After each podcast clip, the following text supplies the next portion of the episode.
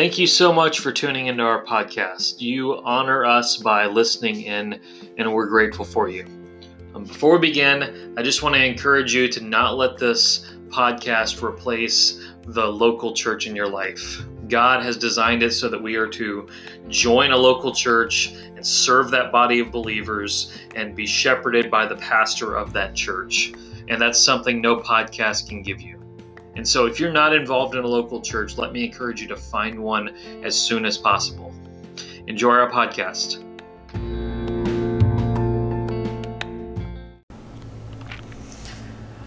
Revelation chapter 4.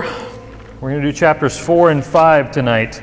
Uh, they're shorter than last week. I know last week I read two complete chapters to you. These two chapters are, are shorter than those two chapters.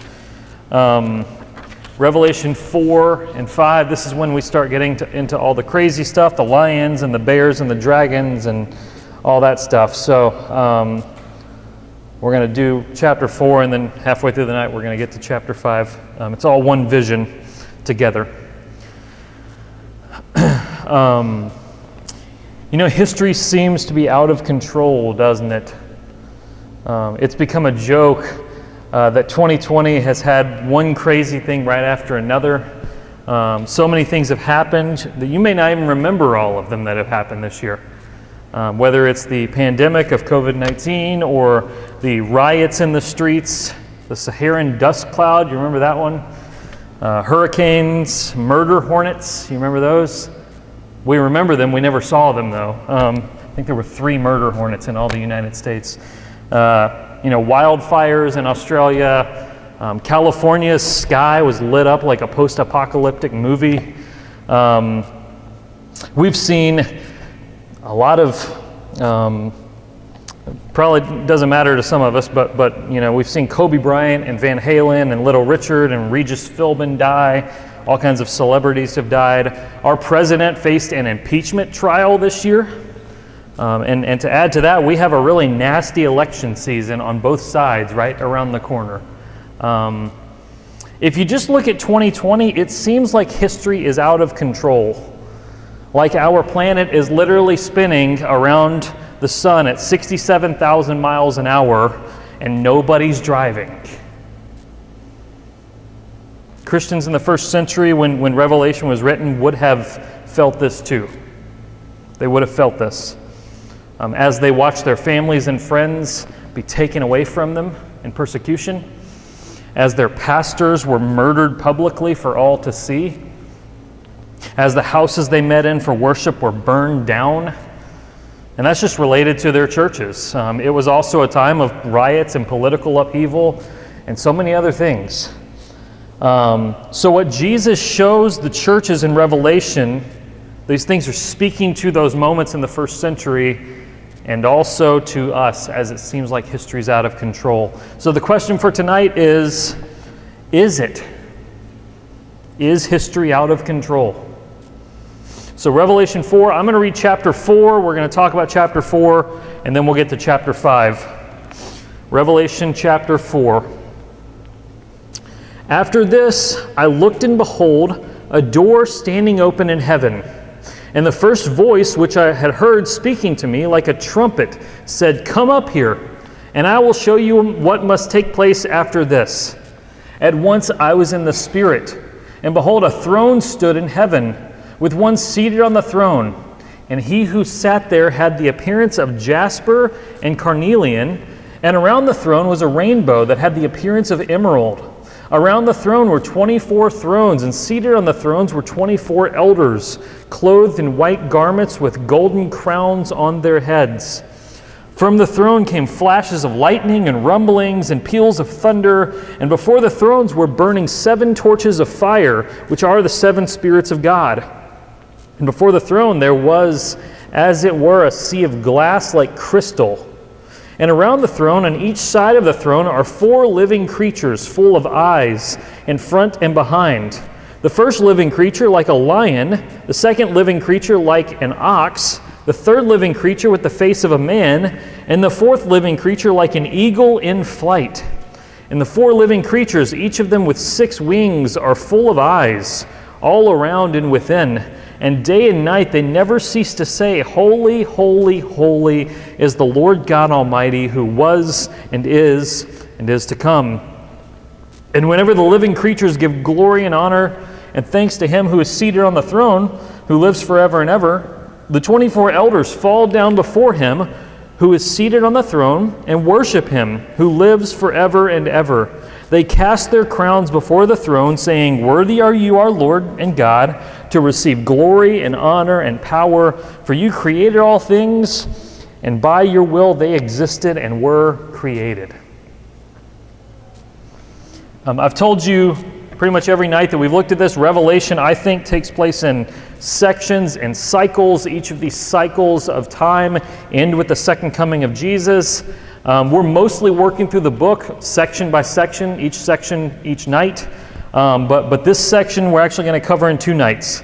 Um, so the section we've just entered is chapters 4, chapter 4, 1 through 8, 4. That's kind of the, the section that we're looking at. Um, we're looking at chapters 4 and 5 tonight. We'll look at 6, 7, and then the first four verses of 8 next time. Um, so immediately, Jesus shows the churches a vision. He, he shows them that there's someone on the throne, there's someone reigning on the throne. They would have been very familiar with thrones. They had seen rulers rule from thrones, and those people were vicious. Remember, I told you about Domitian, just a really ugly guy, loved to um, be worshiped by people, persecuted Christians. But even worse than Domitian, a few decades before, they would have had Nero. Many of these people would have been alive when Nero was alive. Nero was the worst Roman emperor. he died in 68 AD. He actually, uh, I'm going to have to fact check this. He, he, he set the Roman city on fire and blamed Christians for it. Um, I, I, can't remember. I'm pretty sure he's the one that started the fire, but he definitely blamed Christians for it. Um, he died in 68 AD, and he was even more vile toward the church than Domitian was. Um, we'll talk more about Nero when we get to Revelation 13, because I actually think a lot of the imagery for the beast in Revelation 13 and the mark of the beast comes from Nero, so that they would have understood it. Um, so we'll talk about that when we get there. But we're familiar with thrones as well, aren't we? Um, you know, I am so glad we enter single digits tomorrow until this election season is over because I'm just tired of political ads. I'm tired of everyone telling me how much Jon Ossoff cares about me. You know, I'm tired of hearing about how terribly President Trump responded to COVID. Um, I'm tired of people making fun of the fact that Joe Biden clearly has dementia. Because for the vast majority of politicians, they just want power. They just want power. They, they just want to be on the throne. And they're willing to belittle and scrutinize one another in any way to make sure they get on that throne. Because the human heart craves power. We crave to be on the throne, and we seek to get it however we can. Whether that is a high um, political throne, whether that is walking on a coworker to get the promotion instead of them, whether that is how one spouse treats the other one badly because they want to be powerful. Everyone wants to be on the throne. But there's only one throne. There's only one. There's someone on that throne, and that's what Revelation 4 is showing us. The word throne um, appears 40 times in the book of Revelation. 17 of those times are in chapters 4 and 5. It's showing us the throne. The one on this throne is obviously God. It, it never specifically calls, well, actually, it does in the hymns. Um, it's, it's God on the throne. Um, but, but as we work through these two chapters, we actually see the entire Trinity here. We see God the Father, the Son, and the Holy Spirit. Um, and I'm going to show you where those spots pop up. It's God the Father on the throne. Um, look at how he's described. Verse 3. He sat there, he had the appearance of jasper and carnelian, and around his throne there was a rainbow, and it had the appearance of emerald. Um, it's just all these precious stones, all these beautiful, um, beautiful stones, and then there's a rainbow around it. It's just this stunning image. Um, if you're familiar with, um, it, go, go back at some point and read Ezekiel chapter 1, Isaiah 6, and Daniel 7. We're going to look at Daniel 7 in a minute, but uh, you, are probably familiar with Isaiah 6. Isaiah sees heaven open, God is there. Uh, he falls down on his face and says, Woe is me. Um, the, the, the angels are worshiping. Um, it's when Isaiah gets commissioned.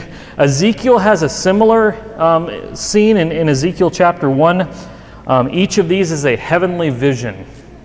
And it's very clear John is bringing a lot of the imagery from those three scenes into chapter 4 here to describe it. Um, and this is just stunning.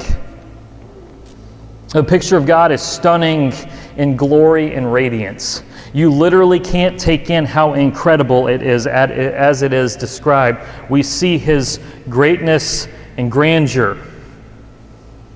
Then we go to verse 4. There's 24 elders around the throne. Um, who are these people? Well, many people immediately think okay, the Old Testament, there's 12 tribes of Israel. New Testament, there's 12 apostles. 12 plus 12, 24. That must be who it is. Um, but remember, we can't add anything to this book. Um, that's definitely going to come up in Revelation 21 when we see the New Jerusalem. Those two groups are going to be there. But this just says 24. It doesn't say two groups of 12. Um, it's, it's 24 elders. Um, it's probably more likely a reference to 1 Chronicles 24 um, through 26. There we see David set up his kingdom, set up his, his throne, his castle, and he has 24 priests, he has 24 gatekeepers, and he has 24 worship leaders. Probably a reference to that. Um, all these are organized by David, um, and they're drawing from that Im- imagery here. God has that um, eternal throne that, that David's throne was just a picture of. Um, and then you see verse 5. Um, from the throne comes lightning and thunder. There's just this power, fire blowing out of it, and thunder and lightning. It's just this flashy, powerful show. Um, and it's just God is powerful, and it's all flashing brightly to show his power over everything. It conveys the idea of, of God working. He's working. It's something like if you picture like a like a scientist standing around his little operating table, you know, doing stuff and like lights are shooting off and everything. Like it's it's something like that, but much greater. And on top of that, it reminds you of um, when Moses went up on Mount Sinai. You remember he went up to get the law. The cloud descended. All the people of Israel are down waiting for him, and it's just lightning up there, and, and they're wondering, "Oh my goodness, what's going on?" It's it's kind of what's going on here. And then you see, verse 5, the seven spirits, seven spirits of God. Um, you remember the number seven represents wholeness. Um, and so this is um, probably referencing the Holy Spirit moving around the throne, um, seeking to make it look more beautiful. Um, then you see a sea of glass, verse 6. What does a sea of glass do? Well, it reflects the glory out to the world. The glory of God is shining onto this and reflecting to the world. Now, all of that together, we're, we're not even sure where to go with that because, frankly, this throne room is filled with magnificent colors, flashes of lightning, and powerful sounds because God's presence is too glorious to describe. John's trying to describe the undescribable, and it's very difficult to do. Um, this is the one who sits on a higher throne this, this one being on the throne, he sits on a higher throne than the emperor of Rome. He sits on a higher throne than the king of England, and he sits on a higher throne than the president of the United States. This is the one on the throne of eternity. And then we see around the throne. We saw on the throne. Now, what's going on around the throne? That's verses 7 through 11. There's four living creatures we get into the descriptions of who they are. Um, I referenced Ezekiel 1 earlier. There's four living creatures in Ezekiel 1 that are around God's throne. Um, they don't have the same faces as described here. Um, they have a couple of the same ones, but not all of the same ones. Um, but also, you see they have six wings. Verse 8. So, you know, in Isaiah 6, if you're familiar, the angels, the seraphim fly around the throne. They have six wings. Two they fly, two of them they cover their face, and two of them they cover their feet. They have six wings. John brings together those seraphim in Isaiah 6 and the four living creatures in, um, in, in Ezekiel 1. He brings them together as one being around the throne, one set of people. These things have eyes in the front and back, just simply the idea they can see everywhere, that they, they, they can see all around. Um, they have faces like a lion, ox, man, and eagle. It's just simply meant to carry the idea that this is the created order. It's all created things worshiping the one on the throne. Um, I don't think we're meant to see these creatures as, as this is literally what they look like, because honestly, this kind of looks like a creature Will Smith might have killed in Men in Black. Like, I, I just don't think that's what's around the throne. I think it's pointing theological truth in its symbols. Um, and then we come to verse, what's in verse 8? They sing a song to God. Over chapters 4 and 5, we're going to see five songs sung to God. We'll, we'll look at each one of them. Um, but, but they sing a song to God. They never stop singing this Holy, holy, holy is the Lord God Almighty, who was and is and is to come. This song focuses on God's holiness and, and the fact that He goes on forever, he, His eternity. He was always in existence and He will always be in existence. So, first is holiness. It says, Holy, holy, holy. God's holiness is His most important quality. Notice this is not love, love, love is the Lord God Almighty, or good, good, good is the Lord God Almighty. It's holy, holy, holy is the Lord God Almighty. Holiness encompasses all that God is, everything about who He is. And understand why it repeats three times. They, they didn't have different endings to words like we do. You know, if I'm describing, you know, if I have, you know, three different guys and I'm trying to describe which one of them, you know, rank them and, and how holy they are, I would say, okay, Bill is holy, John is holier, Steve is holiest. Like that, that's how I would do it. I would use that, those endings on the word. They didn't have that. So when you say holy, holy, holy, you're saying holiest. Like you are, you're conveying that there's no one holier than this person. Um, they would repeat the word. God is holy to the max, is what it's saying. And then his eternality, his, his, his expanding for all of time. He was, he is, and he is to come. God has always existed. Can you even wrap your mind around that? Like long before we existed, long before I was born, long before my, you know, farthest back ancestor was born, which was, of course, the same as your farthest back ancestor, long before he was born, long before there was ever a single star in the galaxy, God existed. And long before that, and long before that, and long before that, and long before that. Can't even wrap my head around that. I can't do that. And that's the point. You're not meant to be able to understand it, you're meant to stand in awe of it and know that there's something bigger than you. They never stop singing this song, they never cease to say this song. So remember that. When we gather for church next Sunday morning, remember that. When we sing in this room or wherever else we sing, we're, we're, singing, we're joining with the song of these angels who never stop singing that God is holy. So sing, re- recognize that when you sing. You know, don't sing because it's just some tradition. Don't sing bored. Sing knowing you're literally joining the angels worshiping God. The second hymn they come to. We saw the first one in verse 8. Now, verse 11. The 24 elders come up and they fall down and worship. They sing another song. Um, Worthy are you, our Lord and God, to receive glory and honor and power, for you created all things, and by your will they existed and were created. God is worthy, they say. He's worthy because He created everything. He created heaven, he created space and all the galaxies and all the stars and all the planets within them. He created all those things. He created the earth and everything on it. He created oceans. Next time you stand on the beach, God created that vast ocean. He created trees. He created grass. Like, who comes up with something as wonderful as grass? He created oxygen that as you take a breath right now, God created that. He created gravity so that when you jump, you come back down.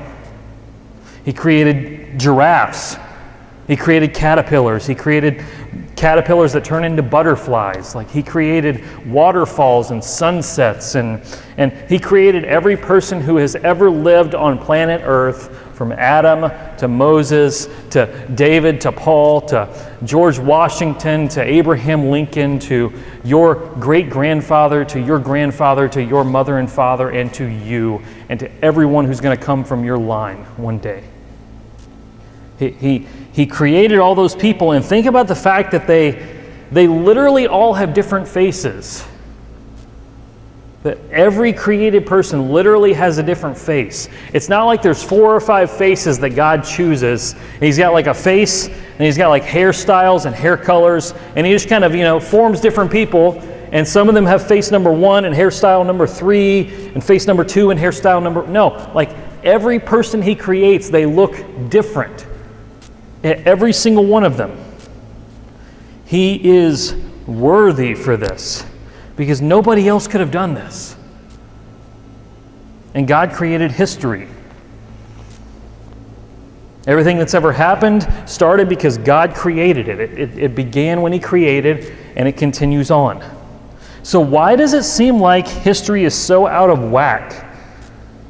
Why does it seem like nobody's flying the plane? Well, perhaps he's the God of deism.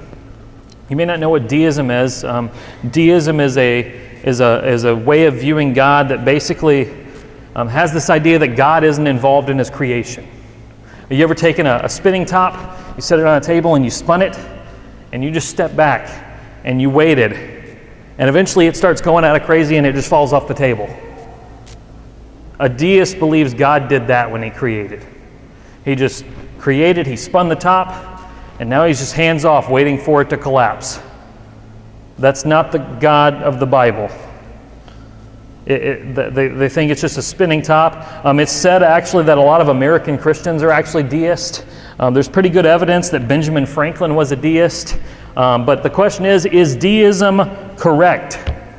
Is that how God did things? Well, that's, for that answer, we have to go to chapter 5. So look at chapter 5. I'm going to read verses 1 through 4.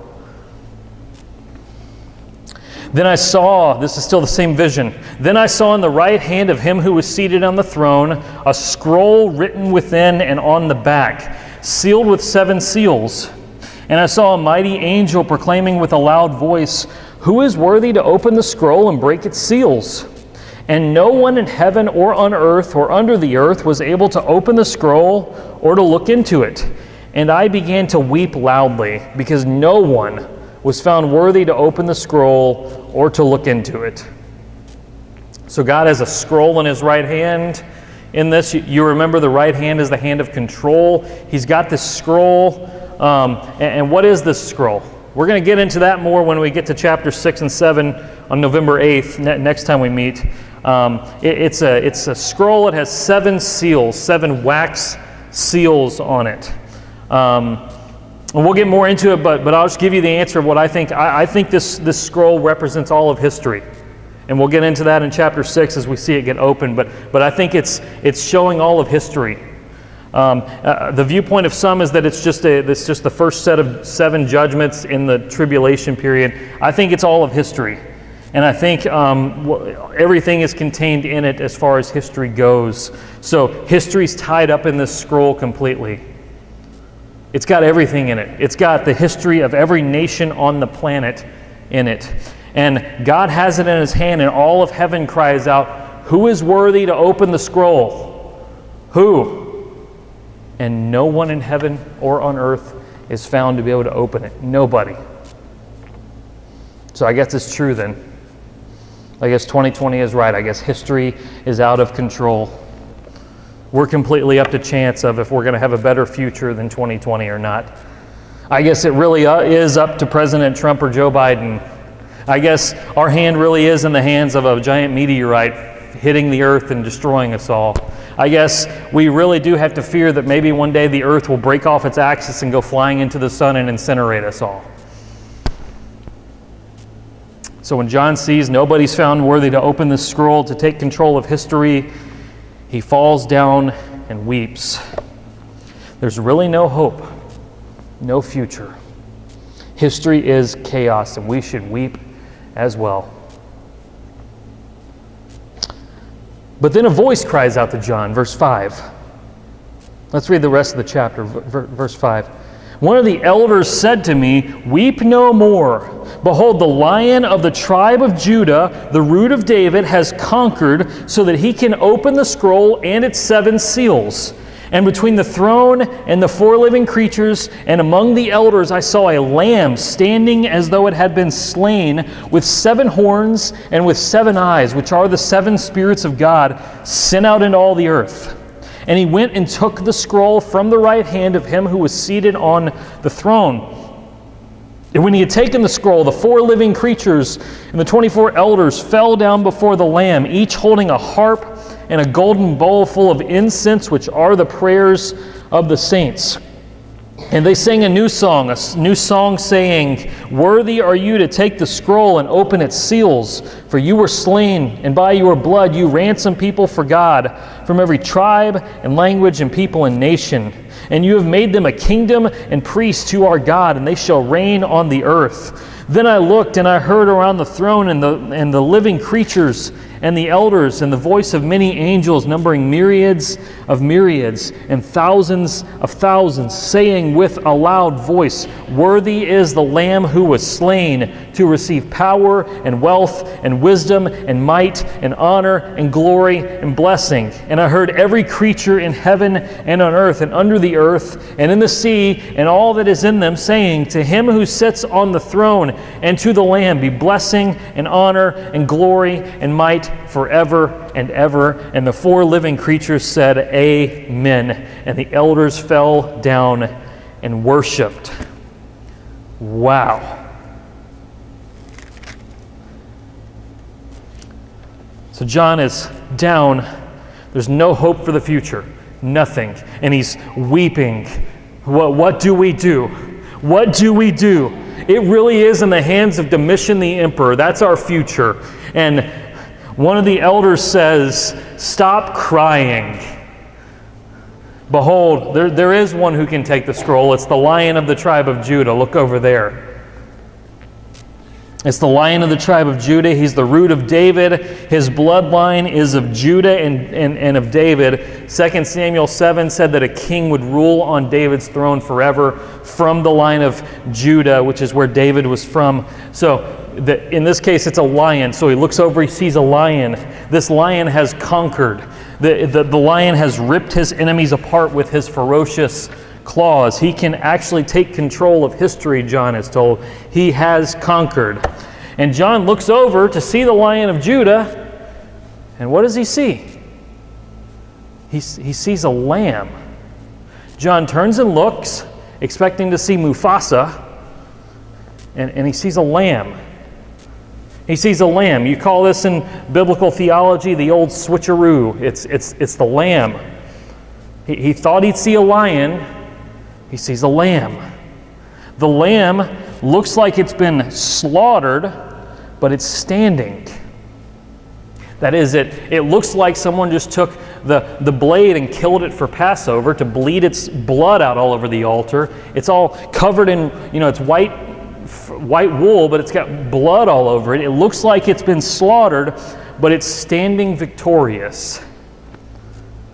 It's got seven horns. Understand in Revelation, horns always represent power and authority. The beast in Revelation 13 is going to have a couple horns. Um, but, but Jesus, uh, this, this, this lamb has seven horns. Seven, remember the number of, of completion. He's got all authority says he's got seven eyes, which are the seven spirits. He sent the spirits out into the world. Um, he, he sent the Holy Spirit out into the world. Pause one second, go back to Daniel 7. We read this a couple weeks ago, but I don't know that there's another passage in the Old Testament more, um, more important to Revelation than Daniel 7. So I want to read it again. Daniel 7 verses 9 through 12, 9 through 14. As I looked, thrones were placed, and the Ancient of Days took his seat. His clothing was white as snow, and the hair of his head like pure wool. His throne was fiery flames, its wheels were burning fire. A stream of fire issued and came out before it. A thousand thousands served him, and 10,000 times 10,000 stood before him. The court sat in judgment, and the books were opened. I looked then because of the sound of the great words of that horn was speaking. And as I looked, the beast was killed, its body destroyed, and given over to be burned with fire. As for the rest of the beasts, their dominion was taken away, but their lives were prolonged for a season and a time. I saw in the night visions, and behold, with the clouds of heaven there came one like a son of man. And he came to the Ancient of Days and was presented before him, and to him was given dominion and glory and a kingdom that all peoples, nations, and languages should serve him. His dominion is an everlasting dominion which shall not pass away, and his kingdom one that shall not be destroyed. Sounds pretty familiar, doesn't it? Especially verses 13 and 14, because we just read it in Revelation chapter 5. The Son of Man comes to the Ancient of Days. He's given all authority. The Lamb comes to the one on the throne and gets the, gets the scroll, all of history in his hand. So, what do we know about this Lamb? Well, we know he's described as a conquering lion, but we know that he's a, a lamb that's been slain but standing alive. We know he has all authority. We know he sent the Holy Spirit into the world, and we know he does the same thing as the Son of Man. So, who is this Lamb? It's Jesus. It's Jesus. That's what he's trying to tell us. It's Jesus. We have God the Father on the throne, we have Jesus the Lamb, and we have the Holy Spirit sent out here. This is the first time in Revelation that we see John use this literary device that I love so much as you're reading Revelation. Um, look at well, it's verse 5 and 6. Um, John hears something, he's told something. Look, it's the lion of the tribe of Judah. He's told one thing, and he looks and he sees something completely different. It's like he's told you're going to see a lion. He looks and he sees a lamb. John is going to, this is going to happen several times in Revelation. We'll look at them as we get to them, but it's, it's always symbolic, meant to present some kind of deep truth. Jesus has conquered like a lion. How did he do that? Well, not by pulling a sword out and killing his enemies. He, he has conquered by becoming a slain lamb. He was slaughtered and he came back to life and he stood alive. He conquered by surrendering. He didn't just forgive your sins on the cross, praise God, he did that, but he also took control of the entire universe. He took the scroll when he rose from the dead, he took control of history. Jesus takes the scroll. And you can imagine all of heaven, and John included, standing there and looking up at this lamb and staring at it. And everyone has just been told there's no hope for history. There's no hope. All hope is lost. And here comes this lamb up to God. And he reaches out and he takes the scroll. He takes history. Why? Because he's worthy. He's the only one worthy to do it. It's not that he's the only one able. Anybody can grab a scroll, but he's the only one worthy to do it. Jesus now holds history in his hand, and he will unfold history as he opens the seals of the scroll. We'll get to that next time. Everyone sees him do this and falls down to worship him. They sing a new song, verse 9. They sing a new song. Why is it a new song? Well, because Jesus conquering through his death and resurrection is a new act. There's there was no song about it before it happened. It's a new song. So I said there's five hymns. We looked at the first two in chapter four. There's three more in chapter five. That's, that's what we'll finish out with, is looking at those three hymns. The first one, the 24 elders fall down, verse 8. They fall down to sing this song. Um, they praise the Lamb for what he's done because he was slain that is, he died on the cross, he made atonement for sin, and he purchased men for God. He ransomed people for God from every tribe, language, people, and nation. Jesus purchased people with his blood. He made a ransom for their sins. It's, it's people of all tribes, languages, peoples, and nation. That's a phrase that's going to pop up in Revelation a lot. It's people from all over the world He's saved people from every tribe, every nation. He saved Israelites. He saved Americans, Hispanics, Africans, Arabians, people in the rainforest who nobody even knows about. And eh, so in seminary, I had to write this. We had to pick a group of people in the world, and it was a missionary class, and we had to basically pick a, a group of people in the world and write a paper about how we would reach them with the gospel if we were um, a missionary to them. What would we do? And of course, wanting a challenge, I decided to pick the hardest people group on the planet. Um, there's a there's a small island off the coast of I believe Madagascar. I'd have to go look at the paper again. It might be India. I can't remember. Um, it's called the North Sentinel Island. Um, nobody's ever made contact with this island. There's a group of people on it. Pretty much, you know, cavemen, um, group of people on it. Nobody's ever been able to make contact with them because every time someone has tried to go visit them, they've been speared to death. Every single time. There was one time that somebody got out and shared some food with them, but they weren't able to stay. They had to get off the island. So nobody's been able to reach this. Nobody's been able to get in contact with these people. We don't know their language. We don't know their culture. We don't know anything about them. And I chose to write a paper on how I would reach those people with the gospel. I don't even remember what I said. But the point is, Jesus has ransomed people from every tribe and nation. That means somehow the gospel is going to get to those people. Somehow, people in that group are going to believe. Because in Revelation 7, we see this group of people from every tribe and nation around the throne worshiping. There's representatives from every tribe worshiping him, including that people. He's ransomed them. And then finally, so they worshiped him because he's slain, because he purchased men for God, and finally, because he made them a kingdom of priests to God. Kingdom of priests um, it, comes from the, it comes from Exodus 19 when God makes a covenant with Israel at Sinai. Um, it's a call back to what God said to Israel.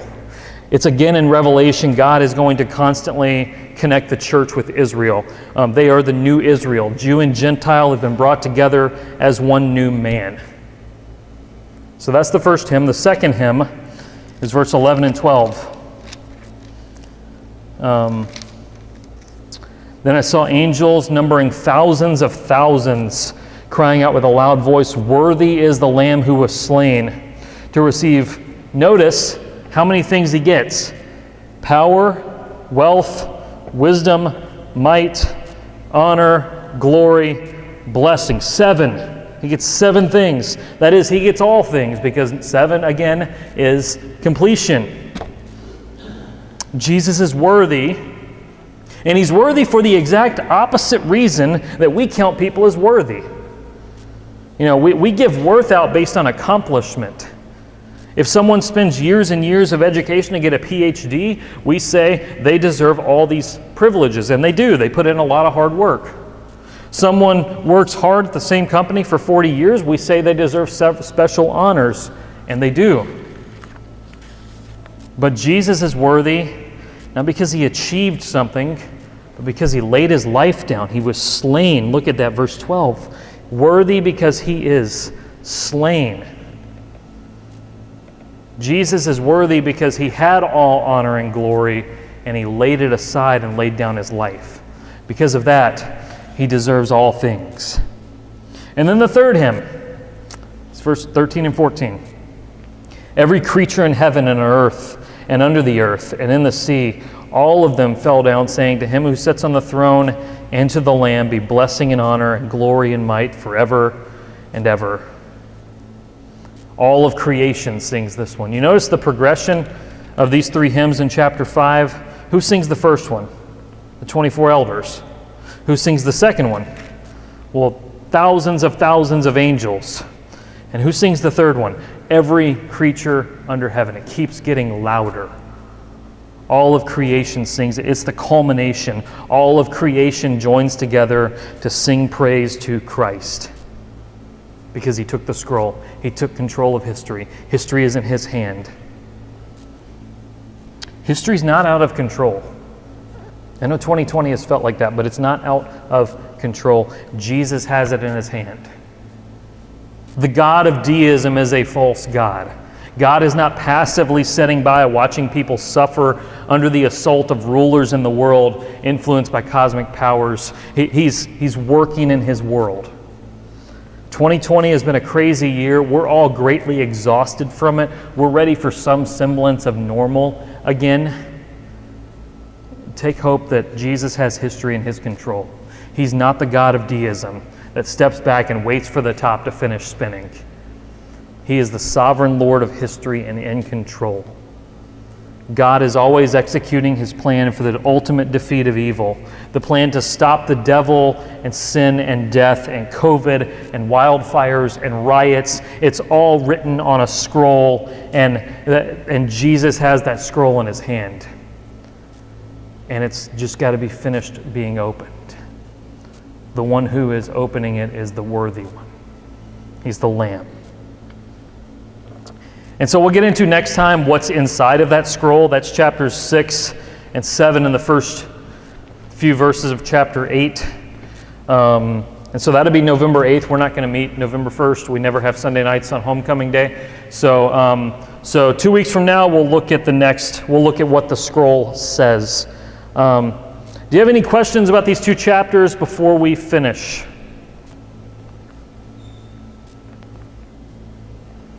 Okay, well, let's pray. Father, we thank you that Jesus is in control of history. He is in control. It's not up to chance. It's not up to whoever is elected on, on November 3rd. It's not up to cosmic powers that be of, of the universe collapsing in on itself. It is in control of Jesus, and we trust him. Oh Lord, help us. Help us hold fast to him, knowing that he's got history in his hand and we wait for the day when He will complete history, when He will reveal Himself to all of us. We long for that day and we say, Even so, come, Lord Jesus. Until then, Lord, help us to be faithful, to live out as His disciples in this world, um, and follow Him well. We pray all this in Jesus' name. Amen. All right, you're dismissed. Have a great